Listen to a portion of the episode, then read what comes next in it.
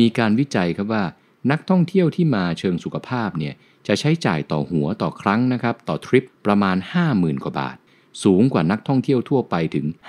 53% Welcome to Dr. M Podcast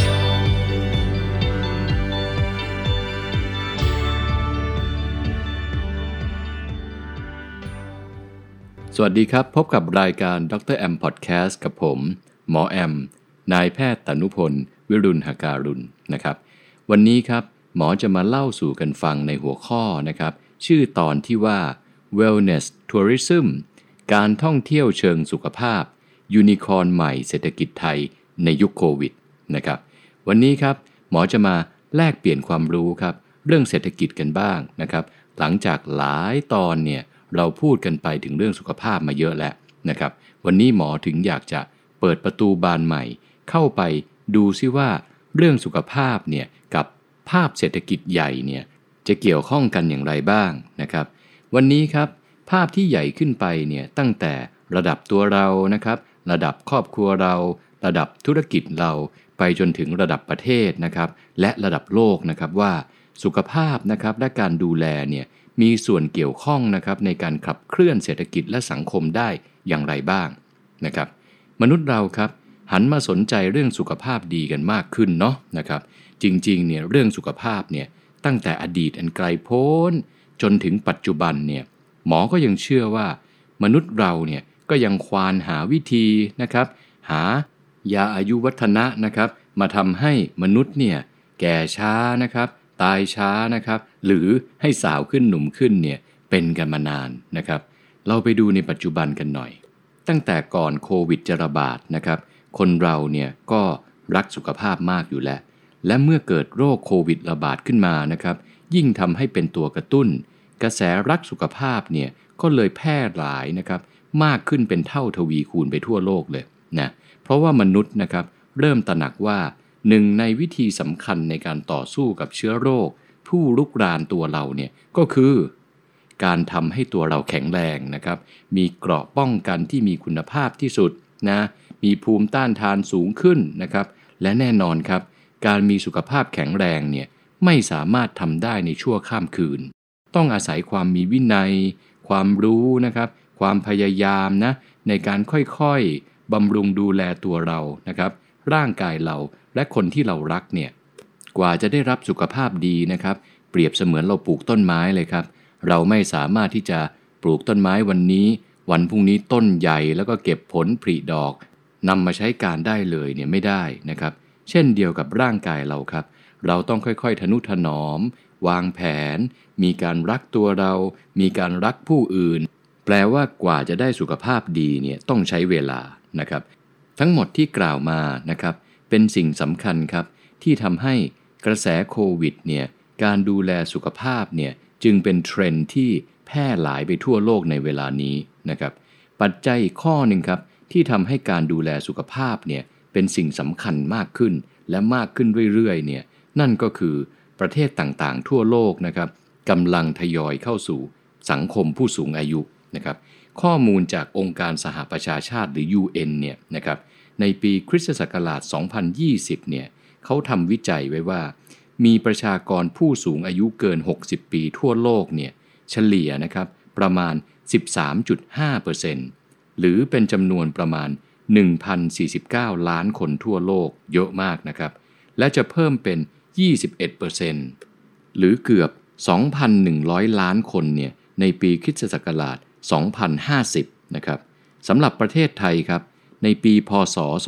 2564 ที่ผ่านมาเนี่ยเราเนี่ยมีผู้สูงอายุนะครับที่อายุเกิน 60 ปีเนี่ยสูงถึง 13 ล้านคนนะครับหรือเฉลี่ยประมาณ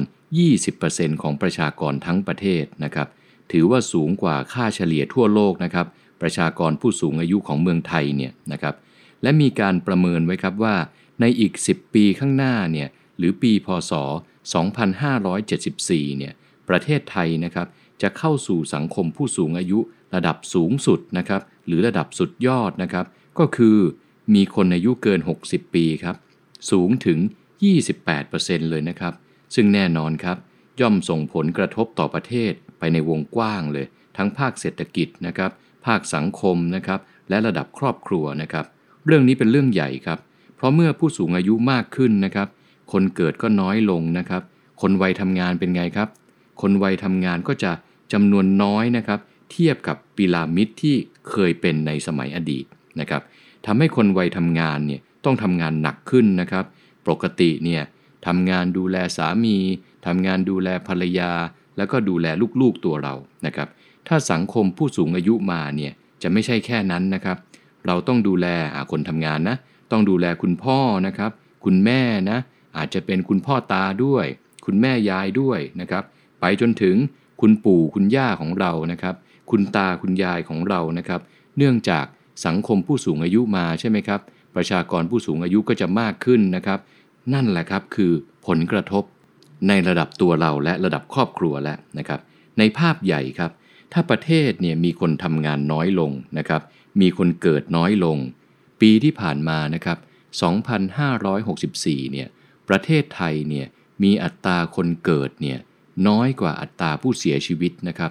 ยิ่งทำให้ภาพเนี้ยชัดขึ้นไปอีกนะครับว่าจะส่งผลกระทบนะครับ ในวงกว้างเลย ตั้งแต่ระดับเล็กเนี่ยไปถึงระดับใหญ่นะครับ เมื่อประเทศมีคนทำงานน้อยลงครับ ศักยภาพในการเดินหน้าผลักดันก็จะน้อยลงนะครับ การจัดเก็บภาษี การจัดเก็บรายได้เนี่ยก็จะน้อยลงนะครับ ต้องพึ่งพาการนำเข้าแรงงานจากต่างประเทศมากขึ้นนี่เริ่มมีผลกระทบเยอะใช่ไหมครับ ดังนั้นครับย่อมดีกว่าแน่ ถ้าพวกเรารู้อย่างนี้ปุ๊บ เราต้องยิ่งช่วยกันวางแผนนะครับ การดูแลสุขภาพตัวเรา ผู้ใหญ่ในบ้านเรานะครับ คุณพ่อคุณแม่คุณปู่ คุณย่า คุณตา คุณยาย คุณลุงคุณป้าเนี่ยให้อายุมากขึ้นครับ แบบมีคุณภาพนะครับ แบบแข็งแรง เราก็ต้องเริ่มดูแลก่อนจะป่วยถูกไหมครับ ดังสุภาษิตที่ว่า กันไว้เนี่ยดีกว่าแก้นะครับ เมื่อทำให้ผู้ใหญ่อายุมากขึ้นนะครับ แบบมีคุณภาพนะครับ แข็งแรง ไม่มีโรครุมเร้านะครับ ช่วยเหลือตัวเองได้เนี่ยครอบครัวก็จะมีความสุขนะครับ อีกข้อหนึ่งครับที่ไม่พูดถึงก็คงไม่ได้ ปัจจัยที่ผลักดันให้มนุษย์หลายคนเนี่ยหันกลับมาวางแผนดูแลสุขภาพนะครับ ตั้งแต่ยังไม่เจ็บป่วยเลยเนี่ยก็คือ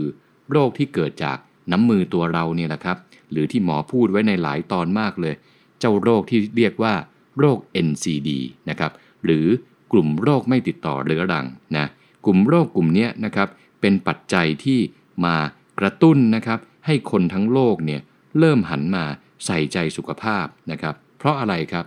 เพราะเจ้ากลุ่มโรค NCD เนี่ยดุร้ายนะครับ แล้วก็โจมตีเป็นภัยเงียบ หรือเพชฌฆาตเงียบเนี่ยค่อยๆนะครับ คลืบคลานเข้ามา แอบซ่อนเข้ามากับความอร่อยของเรานะครับ ความประมาทของเรา การนอนน้อยของเรา การลืมออกกำลังกายของเรา การขยับตัวน้อยๆนะครับ หลายปัจจัยนะครับ ไปจนถึง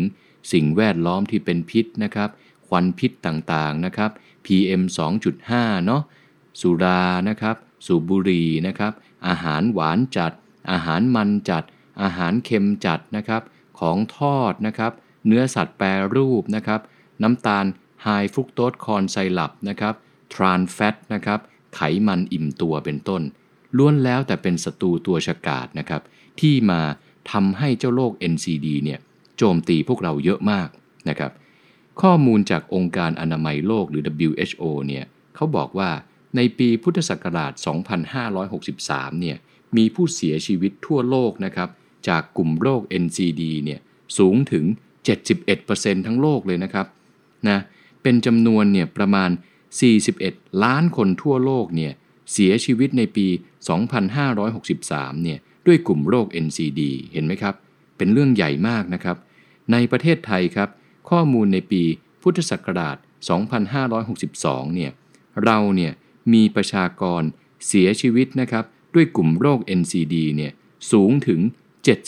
76.58%มากกว่าค่าเฉลี่ยทั่วโลกอีกนะครับ นับเป็นจำนวนก็ 351,880 คน 350,000 กว่าคนนะครับ ท่านผู้ฟังคิดดู ต่อปีเนี่ยที่ ประชากรเราเนี่ยเสียชีวิตไปนะครับ หรือคำนวณง่ายๆครับ ทุกๆ 1 ชั่วโมงเนี่ยจะมีผู้เสียชีวิตจากกลุ่มโรค NCD เนี่ยสูงถึง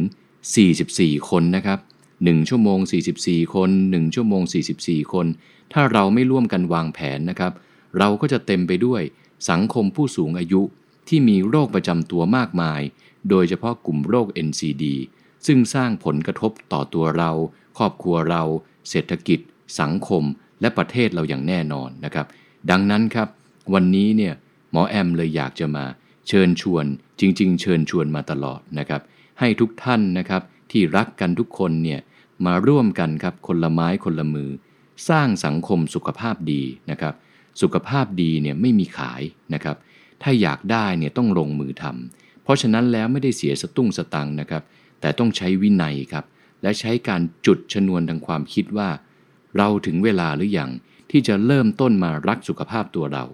ถ้าตัวเราแข็งแรง ไม่เจ็บไม่ป่วย เราก็มีพลังเรี่ยวแรงเหลือนะครับ ในการไปดูแล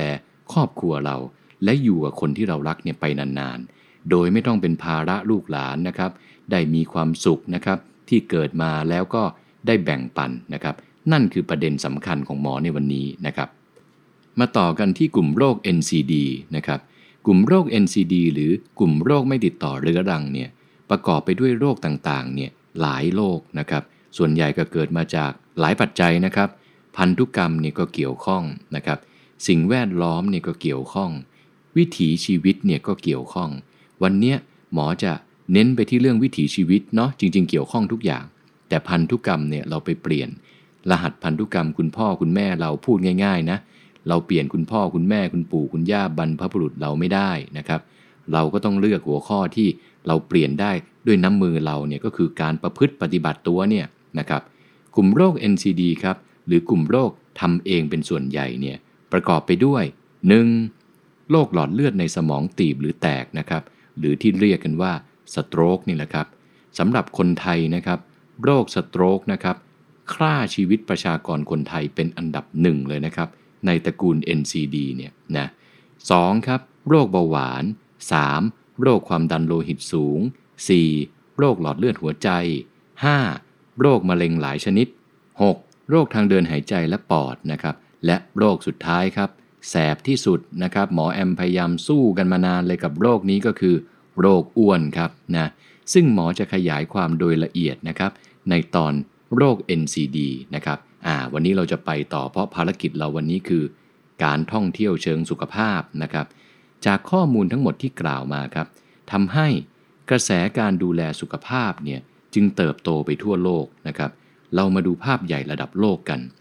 ข้อมูลจาก Global Wellness Institute นะครับหรือที่เรียกว่า GWI นะครับประเมินไว้ครับว่า มูลค่าเศรษฐกิจทางด้านสุขภาพทั่วโลกเลยนะครับ หรือที่เรียกว่า global wellness economy นะครับเติบโตขึ้นอย่างมากตลอดหลายปีที่ผ่านมา เติบโตทุกปี ทุกปี ทุกปี เยอะกว่าค่าเฉลี่ย GDP ของโลกซะอีกนะครับมูลค่าการตลาดนะครับทางด้านสุขภาพเนี่ยทั่วโลกนะครับในปีพุทธศักราช 2560 นะครับอยู่ที่ 4.2 ล้านล้านเหรียญสหรัฐนะครับต่อปีนะครับใหญ่มากเลยนะฮะในปีพศ 2562 นะครับ ขยับสูงขึ้นมาที่ 4.8 ล้านล้านเหรียญสหรัฐนะครับ หรือ 4.8 trillion US ดอลลาร์นะครับ เฉลี่ยครับ เติบโต 6.4%ทุกปีติดต่อกันมา 10 ปีนะครับ นี่แหละครับคือพลังนะครับของกระแสการดูแลสุขภาพเนี่ยทั่วโลกนะครับ จนมาถึงครับช่วงโควิดระบาดเนี่ยทำให้การเดินทางยากใช่ไหมครับ หลายประเทศมีการล็อกดาวน์นะครับ มีการปิดเส้นทางการเดินทางนะครับ มนุษย์ต้องอยู่ในประเทศตัวเองในบ้านตัวเองนะครับ เพื่อควบคุมต่อสู้กับเจ้าเชื้อโรคตัวนี้นะครับทำให้มูลค่ารวมนะครับของกระแสธุรกิจทางด้านสุขภาพเนี่ยที่ขึ้นมาตลอด 10 ปีเนี่ยร่วงลงไปนะครับ ในปีพุทธศักราช 2563 ครับ จาก 4.8 ล้านล้านเหรียญเนี่ยปี 62 เนี่ย ร่วงลงมาอยู่ที่ 4.4 ล้านล้านเหรียญสหรัฐนะครับ จะเห็นว่าแม้ว่าจะร่วงลงมาเนี่ยแต่ลงมาเพราะมีสาเหตุก็คือเดินทางกันไม่ได้นะครับ ถ้าเดินทางได้เนี่ยก็ออกมาอีกรูปแบบหนึ่งแน่นอนนะครับ ฉะนั้นครับแม้ว่าภาพรวมเนี่ยจะตกลง แต่ยังมีสาขานะครับที่เติบโตสวนกระแส แม้กระทั่งในช่วงโควิดนะครับมีอยู่ 4 สาขาครับที่ยังคงเติบโตนะครับ ประกอบไปด้วยครับ สาขาที่1นะครับที่โตสวนกระแสมาก ๆ เลยนะครับ ก็คือสาขาที่ชื่อว่า wellness real estate นะครับหรืออสังหาริมทรัพย์ที่เกี่ยวกับเรื่องสุขภาพนะครับ เติบโตขนาดไหนครับ เติบโตขึ้นมานะครับในปี 2563 เนี่ยมูลค่าสูงถึง 275,000 ล้านเหรียญสหรัฐนะครับ เติบโตกว่าปีก่อนหน้าถึง 22.1% โอ้เรื่องนี้เป็นเรื่องที่มีความสำคัญนะครับ เพราะว่าอะไรครับ เพราะว่าทุกท่านเนี่ยถ้าอ่านจากในข่าวเนี่ยจะเห็นว่าเมื่อโควิดระบาดนะครับ นักท่องเที่ยวต่างชาติมาไม่ได้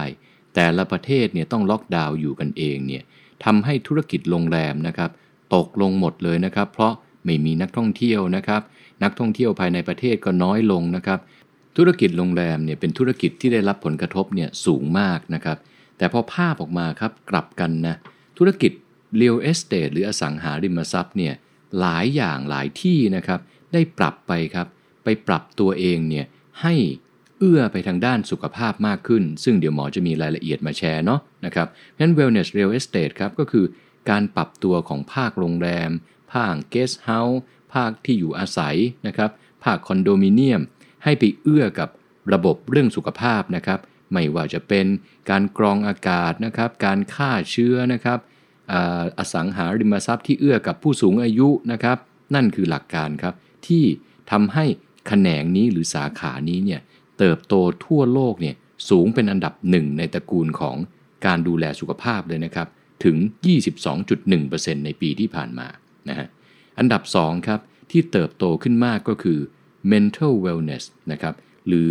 สาขาที่เกี่ยวกับการลดความเครียดครับ การลดความกังวลครับ สุขภาพจิตนะครับ การนอนที่มีคุณภาพนะครับ การนั่งสมาธินะครับ หรือหลาย ๆ อย่างที่ทำให้มนุษย์เราเนี่ยพอเจอกับ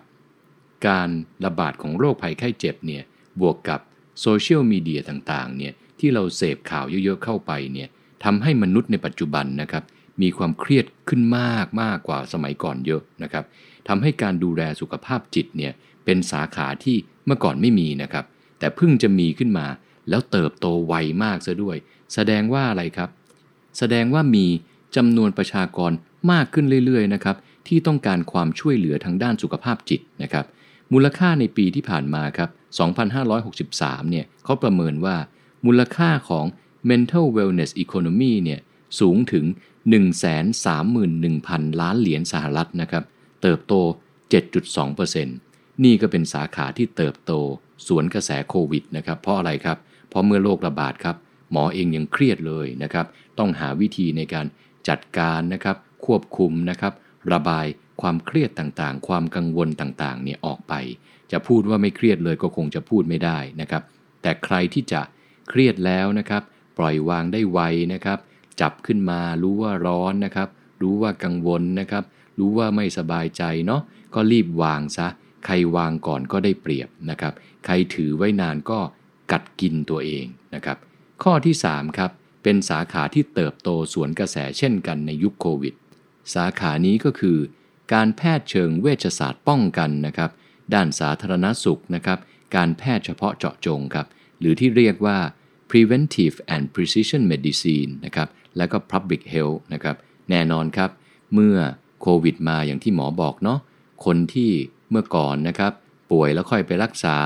รอให้ป่วยแล้วค่อยไปโรงพยาบาล บางคนโชคดีหน่อย ป่วยเล็กน้อยรู้ตัวก่อน รีบไป บางคนนะครับ โชคร้ายหน่อย ป่วยเยอะเลย แต่ไม่มีอาการไม่รู้สึกตัว พอไปปุ๊บเนี่ยก็อาการหนักแล้วนะครับงั้นเวชศาสตร์ป้องกันครับ ก็คือการป้องกันไว้ดีกว่าแก้นะครับ การตรวจนะครับ เช่นเดียวกันกับคล้ายๆ รถยนต์นั่นแหละครับ การนำรถนะครับไปเช็คระยะนะครับ เพื่อดูซิว่า มีน็อตตรงไหนหลวมนะครับ น้ำมันเครื่องพอหรือเปล่านะครับหล่อลื่นต่างๆ ข้อต่อต่างๆชคอัพต่างๆเนี่ยเป็นอย่างไรนะครับ ก็เช่นเดียวกันกับคนนี่แหละครับ มนุษย์เราเนี่ยใช้ตัวเราในการทำทุกอย่างนะครับ ทั้งดูแลครอบครัวนะครับ ทั้งหาสตุ้งสตังนะครับ ทั้งทำงานตามหน้าที่นะครับ ก็ย่อมนะครับมีความสึกหรอเกิดขึ้นเป็นธรรมดา เพราะฉะนั้นการเช็คอัพการตรวจร่างกายก่อนเราจะป่วยเนี่ยเป็นสิ่งสำคัญนะครับ แล้วก็เป็นหนึ่งในส่วนประกอบสำคัญของการแพทย์สาขานี้นะครับทำให้ครับเวชศาสตร์ป้องกันเนี่ยนำขบวนเนี่ยเติบโตทั่วโลกเลยนะครับ สูงถึง 4.5%นะครับ มูลค่าในปี 2563 เนี่ยอยู่ที่ 375,000 กว่าล้านเหรียญทั่วโลกนะครับ เติบโตทุกปีครับ เพราะว่าถ้าเลือกได้นะครับ หมอเองก็อยากจะรู้ อยากจะรู้วิธี อยากจะป้องกันก่อนจะเจ็บป่วยนะครับ เช่นเดียวกันกับที่หมอมาบอกท่านผู้ฟังที่น่ารักทุกคนนะฮะว่า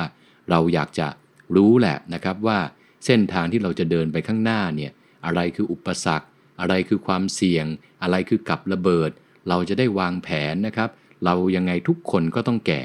แต่จะแก่อย่างไรให้มีคุณภาพนะครับ เจ็บป่วยน้อยที่สุดนะครับ เป็นภาระลูกหลานให้น้อยที่สุดเนี่ยเราต้องเริ่มต้นตั้งแต่วันนี้ ตั้งแต่เรายังหนุ่มยังสาวเลยนะครับ และเราก็จะประสบกับสิ่งที่ดีแน่นอนนะครับ แม้ว่าเราจะเผลอป่วยไปนะครับ แต่เราก็จะรู้อยู่แก่ใจว่าเราทำดีที่สุดแล้วนะครับ ดีกว่าเราประมาทนะครับ ปล่อยไปยังไงก็ปล่อยไป วันหนึ่งเผลอป่วยขึ้นมาเนี่ยมันก็จะเสียหายหลายส่วนนะครับ ข้อที่4ครับสาขาที่เติบโต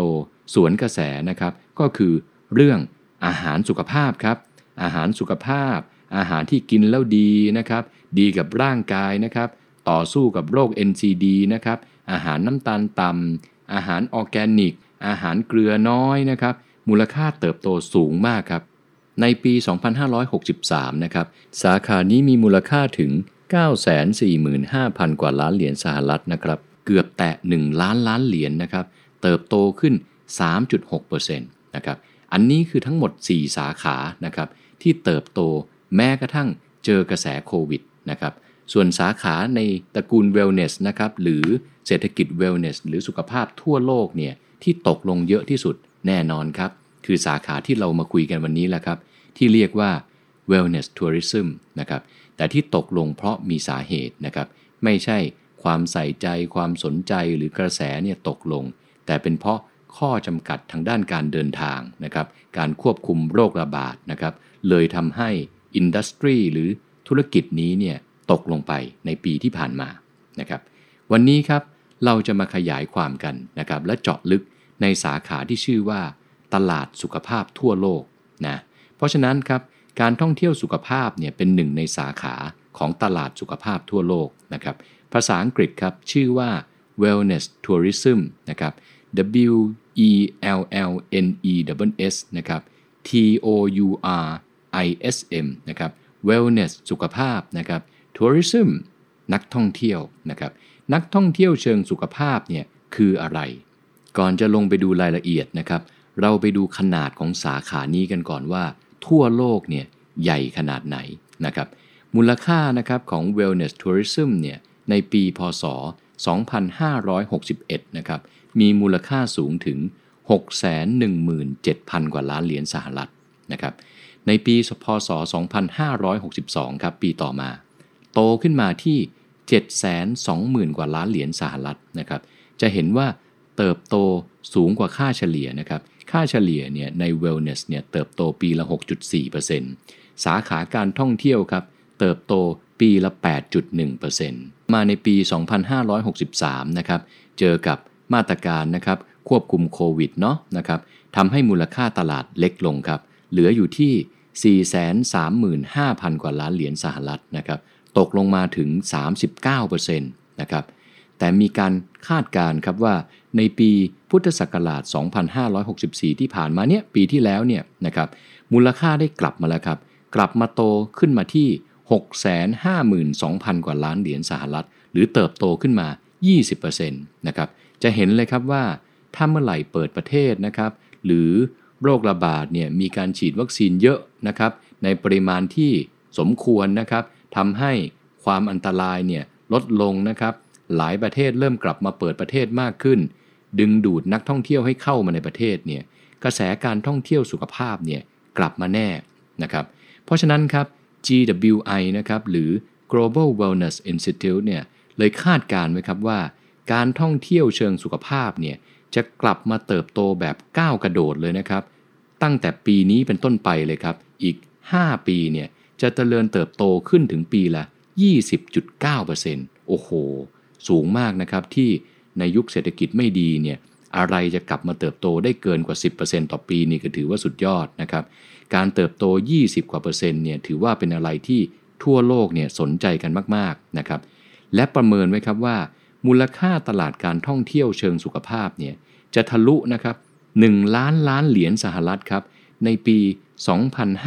2567 อีก 2 ปีเองนะครับไม่นานเลยนะครับ ทุกท่านครับที่ฟังอยู่เนี่ยถ้าเป็นผู้ประกอบการนะครับ เริ่มคิดได้เลยครับ วันนี้หมอจะเอาเคล็ดลับมาแชร์นะครับ มาเล่าให้ฟังมาแลกเปลี่ยนกันนะครับ ส่วนในคอมเมนต์ครับใครเป็นผู้ประกอบการนะครับมีไอเดียดีๆนะครับเอามาแชร์ให้เพื่อนๆฟังนะครับ โอ้โห เราได้ช่วยกันครับทำคนเดียวทำไม่ไหวนะครับ ประเทศเราใหญ่นะครับ นักท่องเที่ยวจะมาเยอะนะครับ ถ้าเราร่วมกันทำครับ เราก็จะดีขึ้นนะครับ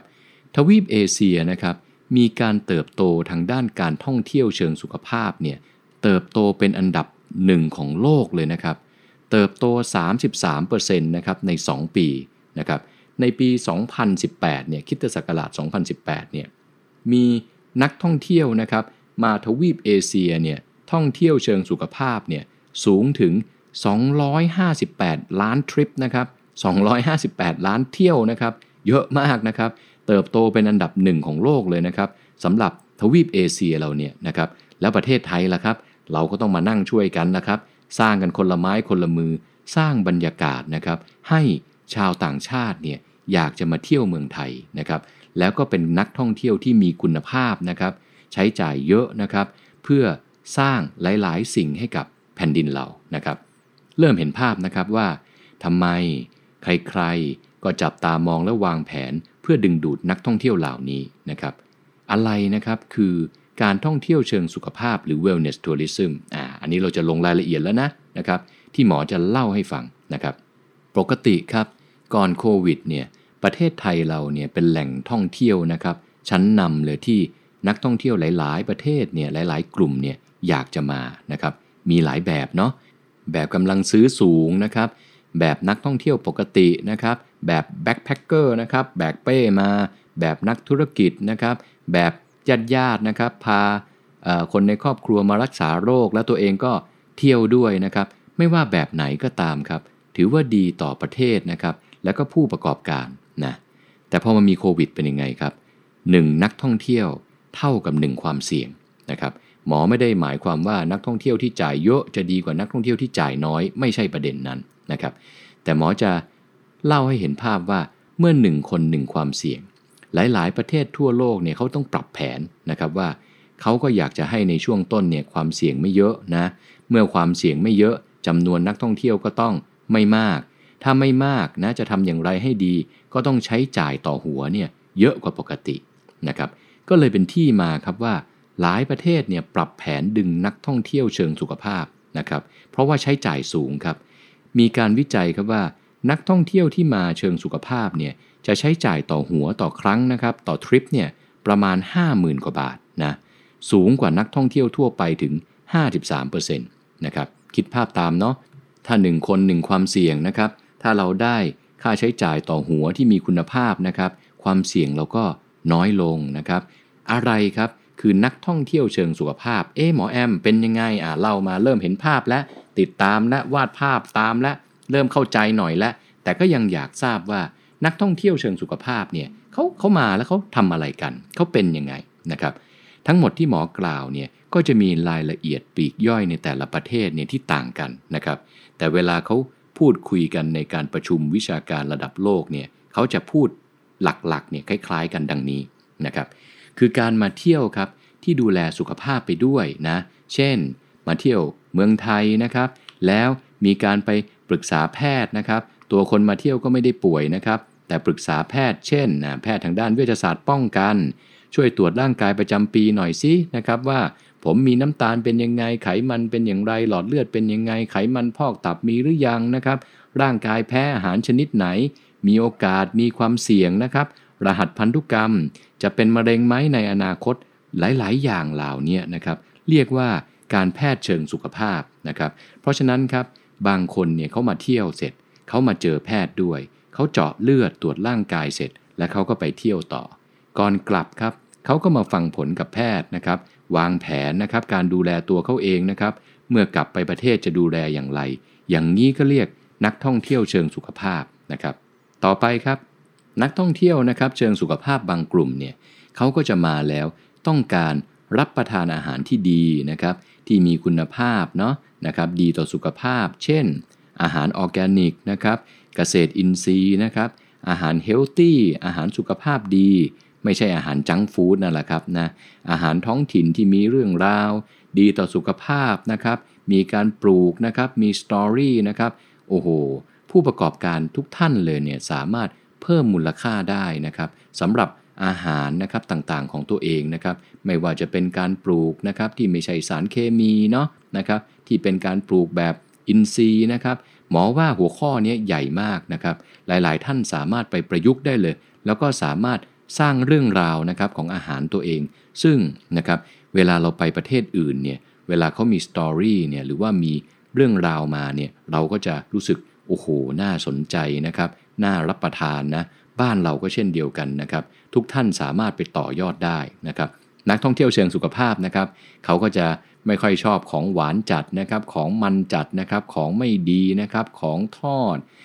อาหารแปรรูปต่างๆ เนี่ยต้องต้องระมัดระวังด้วยนะครับ ควรจะเป็นอาหารที่ดีต่อสุขภาพนะครับ น้ำตาลน้อยนะครับ เค็มน้อยนะครับ หวานน้อยนะ มันน้อยอย่างนั้นเป็นต้นนะครับ ต่อไปครับ นักท่องเที่ยวเชิงสุขภาพนะครับบางกลุ่มเนี่ยเขาต้องการมาเพื่อที่จะดูแลนะครับลดความเครียดด้วยเนาะมาเที่ยวแล้วผ่อนคลายไปด้วยบำรุงสุขภาพจิตไปด้วยนะครับบ้านเราเนี่ยก็โอ้โหถือว่าเป็นประเทศที่พร้อมมากนะครับเรื่องเหล่านี้นะครับไม่ว่าจะเป็นมาเที่ยวเสร็จเขาอาจจะหาคอร์สนะครับสอนการนั่งสมาธินะครับการปฏิบัติธรรมนะครับการเดินจงกรมนะครับการเล่นโยคะนะครับ การเล่นไทยเก๊กนะครับ ไปจนถึงการนวดไทยนะครับ แพทย์แผนไทยนะครับ ลูกประครบนะครับ สิ่งต่างๆเหล่านี้ครับ สามารถดูแลสุขภาพจิตนะครับของนักท่องเที่ยวที่มาเที่ยวได้เนี่ยมากเลยทีเดียวนะครับ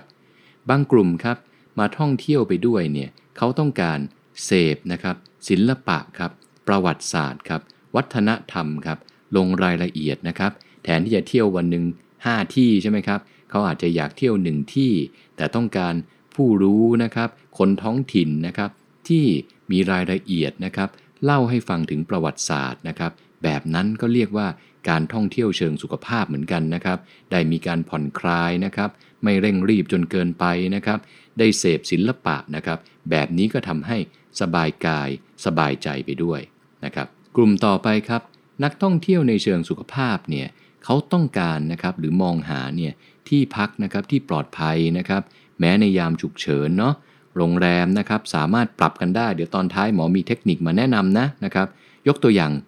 น้อยๆก่อนละกันนะโรงแรมที่พักที่มีที่จับกันลื่นในห้องน้ำนะครับหรือที่เขาเรียกว่าแฮนดี้แคปนะครับในห้องอาบน้ำเนี่ยเวลาอาบน้ำบางทีพื้นลื่นเนี่ยควรจะมีที่จับมีราวจับนะครับ เวลานั่งห้องน้ำนะครับเขาก็จะมีที่จับเพราะบางครั้งผู้สูงอายุนะครับ นั่งห้องน้ำนานแล้ว ลุกไม่ไหวนะครับ ต้องมีช่วยดันช่วยประคองนะครับ มีที่จับอย่างนี้เป็นต้นนะครับ หรือเวลาตอนกลางคืนนะครับ เดินไปเข้าห้องน้ำนะครับ เดี๋ยวนี้จะมีไฟส่องสว่างแบบเป็นเซ็นเซอร์เนาะถ้าเราไม่ขยับก็มืด พอเราขยับลงจากเตียงปุ๊บ ไฟก็ติดนะครับ เดินไปเข้าห้องน้ำก็จะลดโอกาสการสะดุดหกล้มได้ด้วยนะครับ หรือแม้กระทั่งนะครับ ยามเกิดเหตุฉุกเฉินนะครับ มีเครื่องกระตุกหัวใจนะครับ ปัจจุบันเรียกว่าเครื่อง AED เป็นที่แพร่หลายมากนะครับ ติดไว้ตามจุดต่างๆ ก็สามารถช่วยชีวิตได้ในยามฉุกเฉินนะครับ ทั้งหมดเนี่ยแหละครับเรียกว่าการท่องเที่ยวในเชิงสุขภาพนะครับ เราไปดูกันต่อครับ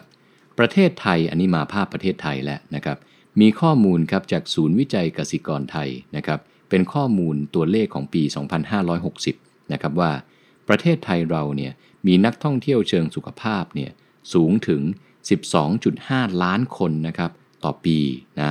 สร้างรายได้จากการท่องเที่ยวนะครับมูลค่า 4 แสนกว่าล้านบาทนะครับเกิดการจ้างงานนะครับสูงถึง 5 3 0 0 0 0 กว่าคนนะการท่องเที่ยวเชิงสุขภาพนะครับประเทศเราเนี่ยติดอันดับนะครับเราเนี่ยติดอันดับ 4 ของเอเชียนะครับเป็นรองจากจีน ญี่ปุ่น แล้วก็อินเดียนะครับ แล้วก็เติบโตนะครับเป็นอันดับ 10 ของโลกนะครับ แสดงว่าถ้าพวกเราวางแผนช่วยกันดีๆเนี่ยเราสามารถไต่อันดับขึ้นมาได้อีกนะครับ แล้วก็พร้อมที่จะรองรับนักท่องเที่ยวเชิงสุขภาพจากทั่วโลกอีกด้วยนะครับ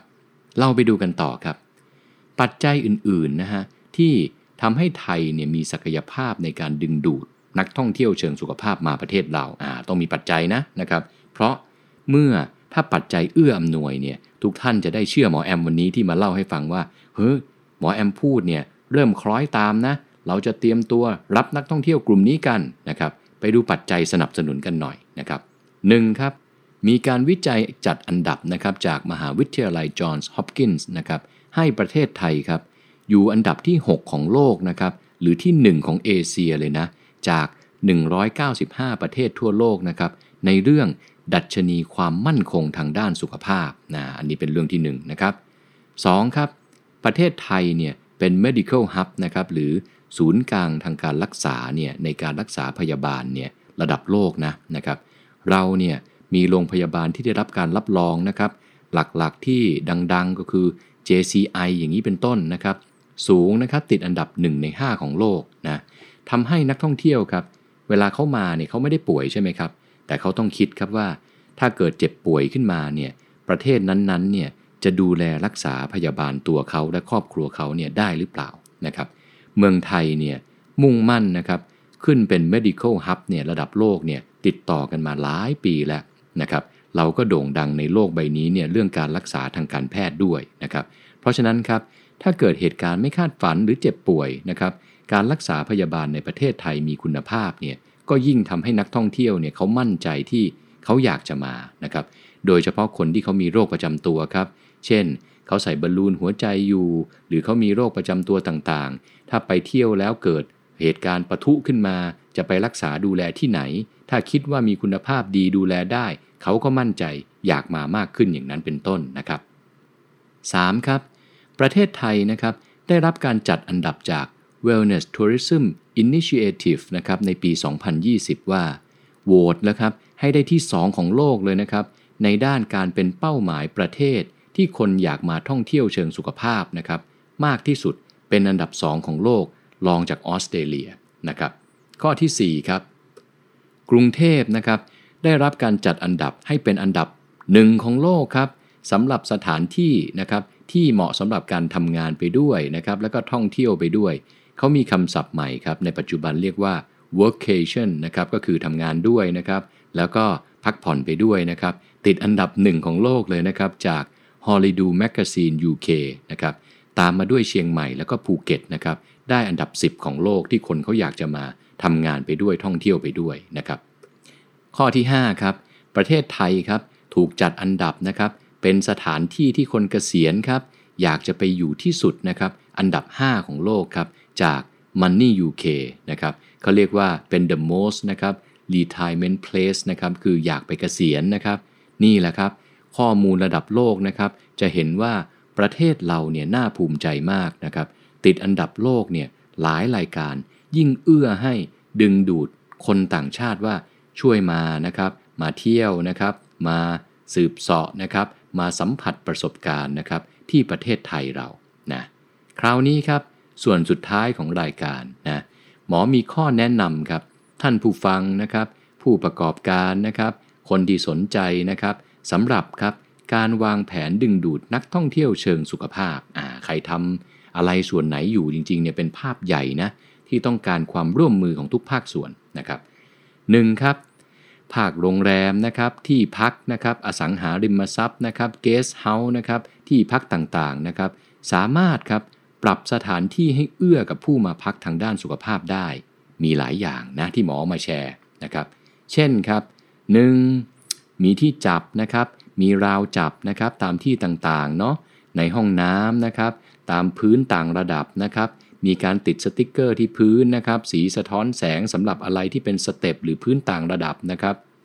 เพื่อป้องกันการหกล้มนะครับ ที่จับในห้องน้ำนะครับ ที่จับในห้องอาบน้ำนะครับ ที่ พยุงตัวขึ้นเวลานั่งห้องน้ำนะครับ ทางขึ้นลงบันไดเป็นต้นนะครับ ต่อไปครับ ไฟส่องสว่างยามค่ำคืนแบบเซ็นเซอร์นะครับ ลุกมาจากเตียงใช่ไหมครับ มืดมากเนี่ยผู้ใหญ่แม้กระทั่งตัวเราวัยรุ่งวัยรุ่นเนี่ยเผลอสะดุดเนี่ยก็เคยเจอนะครับ เตะโต๊ะเตะเตียงนะครับ เมื่อไฟเซ็นเซอร์เกิดขึ้นเนี่ยการเดินไปห้องน้ำเนี่ยก็จะปลอดภัยขึ้นนะครับ แล้วก็พยายามปรับครับให้พื้นไม่ลื่นจนเกินไปนะครับ แล้วก็ส่วนต่างระดับเนี่ยไม่เยอะนะครับ ก็จะเอื้อนะครับกับนักท่องเที่ยวเชิงสุขภาพได้นะครับ ต่อไปครับ เตียง ฟูก ที่นอน หมอนนะครับ มีหลายระดับความแข็ง ความนุ่มนะครับ เพราะอะไรครับ เพราะคนเราต่างกันนะครับ บางคนปวดหลังนะครับ บางคนปวดคอนะครับ บางคนหมอนนิ่ม บางคนหมอนอ่อน อะไรที่เกี่ยวกับสุขภาพการนอนนะครับ ถือเป็นเรื่องสำคัญมากครับ เกี่ยวกับสุขภาพนะฮะอาจจะมีการเพิ่มเติมนะครับ มีฟูกมีที่นอนมีหลายระดับนะครับ มีการแจกนะครับที่อุดหูนะครับ เพื่อให้การนอนเสร็จแล้ว เงียบนะครับ ไม่ถูกปลุกนอนหลับลึกนะครับ ผ้าม่านต่างๆนะครับ พยายามทำให้กันแสงแดดนะครับ บางคนเขาอาจจะทำงานดึกนะครับ อยากจะตื่นสายเจอแสงแดดเข้ามาเยอะก็ตื่นเช้านอนหลับไม่พอเพียง ถ้ามืดสนิทนะครับ เงียบสนิทนะครับ มีไฟส่องสว่างนะครับ ฟูกที่นอนหมอนนะครับ มีหลายระดับความนุ่มนะครับ นี่เกี่ยวกับเรื่องสุขภาพหมดเลยนะครับ ข้อต่อไปครับ บางโรงแรมอาจจะมีหลายชั้นนะครับ ถ้าเป็นคนหนุ่มคนสาวขึ้นบันไดก็เป็นการออกกำลังที่ดี แต่ผู้สูงอายุบางครั้งเนี่ยท่านอาจจะไม่ไหวนะครับ อาจจะมีการติดตั้งลิฟต์นะครับ เพื่อให้เข้าถึงง่ายขึ้นง่ายสะดวกง่ายนะครับ อันนี้ก็จะเอื้อกับเรื่องของสุขภาพของวัยผู้สูงอายุนะครับ ข้อต่อไปครับ อาจมีการเพิ่มเติมนะอุปกรณ์กีฬานะครับออกกำลังกายนะครับข้างเตียงใช่ไหมเพราะบางครั้งเนี่ยการออกไปออกกำลังกาย outdoor เนี่ยดีมากก็จริง แต่บางคนเนี่ยอาจจะมาอยู่เมืองไทยแล้วมาประชุมนะครับมาทำงานไปด้วยเที่ยวไปด้วย การมีเครื่องออกกำลังกายอยู่ใกล้มือเนี่ยอย่างน้อยก็ได้ทำบ้างนะครับ เช่นครับมีลูกตุ้มยกน้ำหนักให้ในห้องพักนะครับ มีจักรยานปั่นอยู่กับที่ก็ดี มีลู่เดินหรือลู่วิ่งอยู่กับที่ เดี๋ยวนี้มีตัวไม่ใหญ่นะครับ มีเบาะโยคะให้อย่างนี้เป็นต้นนะครับ นักท่องเที่ยวที่เข้ามาเขาก็รู้สึกว่าอ่าอยู่ในห้องตัวเองก็ออกได้ เดี๋ยวเย็นๆออกไปออกข้างนอกด้วย ก็ได้หลายทอดหลายเด้งนะครับ ข้อต่อไปครับ มีการฝึกพนักงานนะครับ หมอแนะนำเนาะให้เข้าหลักสูตรนะครับ การช่วยชีวิตนะครับ การปั๊มหัวใจนะครับ การใช้เครื่องกระตุกหัวใจหรือ AED นะครับ เรื่องราวนี้สำคัญมากนะครับ สามารถเซฟไลฟ์นะครับหรือช่วยชีวิตคนได้ในยามฉุกเฉินนะครับ ถ้าโรงแรมเรามีที่พักเรามีเนี่ยเราติดสัญญาณเอาไว้ เราติดเครื่องเอาไว้เนี่ยผู้ที่มาพักเขาก็รู้สึกว่า โอ้อุ่นใจนะครับ ข้อต่อไปครับมีรถเข็นนะครับไว้คอยบริการผู้สูงอายุอันนี้ก็สำคัญนะครับ ผลิตภัณฑ์ที่ใช้ในโรงแรมในที่พักนะครับ ถ้าเป็นมิตรกับธรรมชาติจะดีมากนะครับ ปราศจากสารเคมีใช่ไหมครับ เช่น สบู่ แชมพู ยาสีฟัน ออร์แกนิก อันนี้ก็สามารถเพิ่มมูลค่าได้อีกนะครับลดการใช้พลาสติกนะครับเพื่อสุขภาพของคนทั้งโลกนะครับของโลกเราด้วยนะครับใช้หลอดกระดาษนะครับใช้น้ำขวดแก้ว อันนี้ก็เป็นตัวอย่างนะครับหมอว่าท่านผู้ฟังหลายท่านเนี่ยน่าจะมีไอเดียเพิ่มเติมอีกนะครับใครมีไอเดียดีๆ ก็แลกเปลี่ยนไว้ในคอมเมนต์นะครับเพื่อจะสร้างนะครับสังคม wellness tourism นะครับให้มีคุณภาพ ให้ประเทศเราเนี่ยเป็นแหมใจจริงอยากให้ติดที่หนึ่งเลยนะฮะสำหรับสถานที่ที่ทุกคนอยากจะมาดูแลสุขภาพและมาเกษียณและมาทำงานที่ประเทศไทยเรานะครับเคล็ดลับต่อไปนะครับ ข้อที่2เนี่ยเกี่ยวกับร้านอาหารหรือผู้ประกอบการต่างๆเนี่ยนะสามารถนะครับปรับได้โดยเช่นนะครับ ใช้วัตถุดิบนะครับที่ท้องถิ่นนะครับของดีมีคุณภาพนะครับ ดีต่อสุขภาพนะครับ พืชผักสวนครัวนะครับธัญพืชต่างๆนะครับ ผลไม้ต่างๆนะครับ เกษตรอินทรีย์นะครับ ใช้ภูมิปัญญาชาวบ้านนะครับ ไม่ได้ใช้สารเคมีนะครับ ให้เขารู้เลยว่าอาหารที่เรามาเสิร์ฟเนี่ยเป็นออร์แกนิกนะครับโอ้กลุ่มนักท่องเที่ยวกลุ่มนี้ชอบมากนะครับ ลดการใช้น้ำตาลนะครับ หรือเกลือที่เค็มจนเกินไปนะ เราอาจจะเขียนว่าเป็น low salt นะครับ low sugar นะครับ เน้นนึ่งนะครับ ไม่เน้นทอดนะครับอ่าอย่างนี้เป็นต้นนะครับ เน้นผักธัญพืชผลไม้นะแทนของทอดของมันนะครับ พยายามหลีกเลี่ยงอาหารแปรรูปนะครับ เนื้อสัตว์แปรรูปนะครับ น้ำตาลไฮฟรุกโตสคอนไซรัปเนี่ยซึ่งเป็นของอันตรายสำหรับคนรักสุขภาพนะครับ เนื่องจากนักท่องเที่ยวเชิงสุขภาพครับ ส่วนใหญ่เนี่ยอายุจะค่อนข้างที่จะสูงนะอายุเฉลี่ยนะครับ หรือที่เขาเรียกว่ากลุ่ม Silver Age นะครับ กลุ่ม Silver Age ก็คือ 50 ปีขึ้นไป ผมเริ่มเป็นสีงอกใช่ไหมครับ สีเงินนะเขาก็เรียก Silver Age นะครับ พูดให้เป็นแบบอินเทรนด์ก็เป็นวัยอิสระนะครับวัยที่มีสตังแล้วมีเวลาแล้วนะครับไปเที่ยวได้นะครับลูกหลานโตหมดแล้ว กลุ่มนี้แหละครับคือกลุ่มเป้าหมายที่จะมาท่องเที่ยวนะครับมาหาทุกท่านเลยที่เตรียมตัวกันอยู่นะครับถ้าเป็นร้านอาหารเราปรับยังไงดีครับ ถ้าคณะสวเยอะนะครับผู้สูงวัยนะครับ เราก็ต้องปรับแล้วครับ